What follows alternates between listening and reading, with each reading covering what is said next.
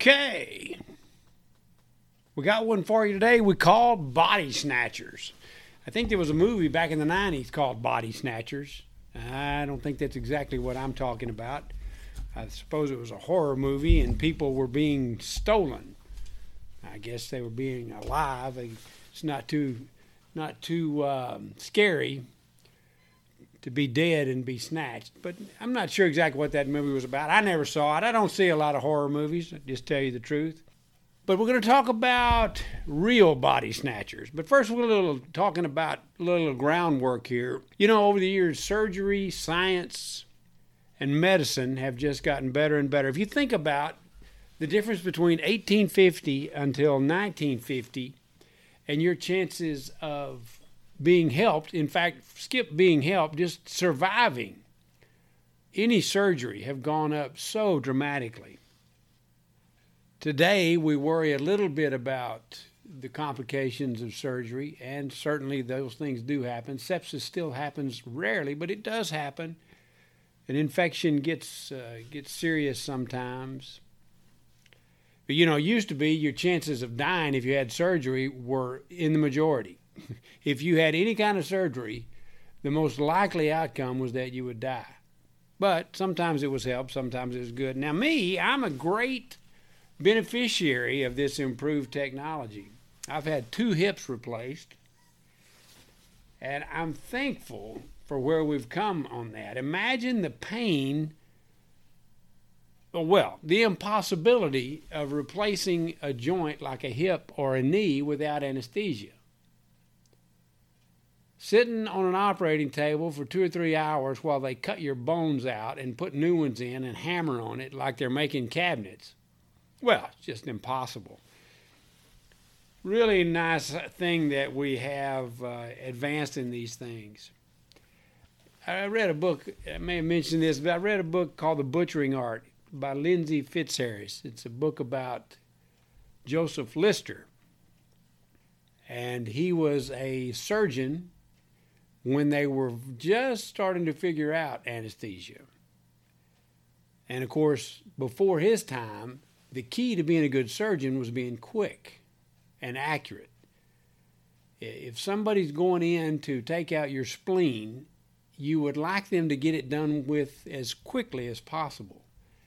And you probably would not like them to go in and say, whoops, no, that's a kidney. Where is that spleen? So you want somebody with some expertise.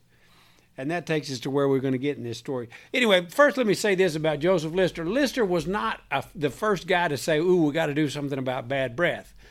Listerine is antiseptic, it does kill germs, but the whole idea of Lister was to be a great surgeon, and that led him to do some things.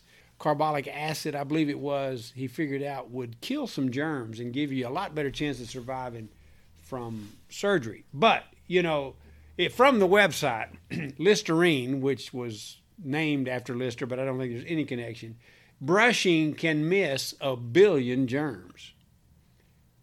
And Listerine kills 99% of bad breath germs. Well, I'm convinced.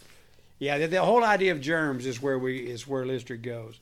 But before that, before you can get excited about being a leading technology surgeon and fighting against germs and making tremendous breakthroughs in that area. Lister had to learn to be a surgeon. And in 1853, this is the time we got Lister alive, Lister goes to the town of Edinburgh. Don't you like that? Edinburgh. That's one of those words I like to say. Edinburgh. Yeah. He went to Edinburgh. It was a rough town, rough place, uh, lots of poverty, lots of law breaking from what I understand, in, in parts of the town, uh, an average home had 25 people living in it. But the other thing about Edinburgh is it is at this time the world leader in surgery. Now, think about what we'd already talked about that you need to be quick in your surgery and you need to know what you're doing. The only way to develop that without just watching is to have a cadaver. And so, as you might expect, in Edinburgh, they wanted cadavers. There's a funny law in Edinburgh. The only bodies that could be used as cadavers were those who had been hanged murderers. So it's a pretty slow trickle of cadavers. The only the only cadavers you get are from people that are convicted of murder and hanged. So those bodies would be used, but as you might expect, anything that requires a resource, somebody figures out a way to supply it. And so we have the development of real body snatchers. They would go out, dig up a body, and sell it to these schools of surgery. They were sometimes called resurrectionists. Nah, it's kind of a crazy name for them, but it makes sense. Evidently, these guys would go out at night, be a gang of them, and they might dig up as many as six people in a night. So they would steal these bodies and sell them to these schools.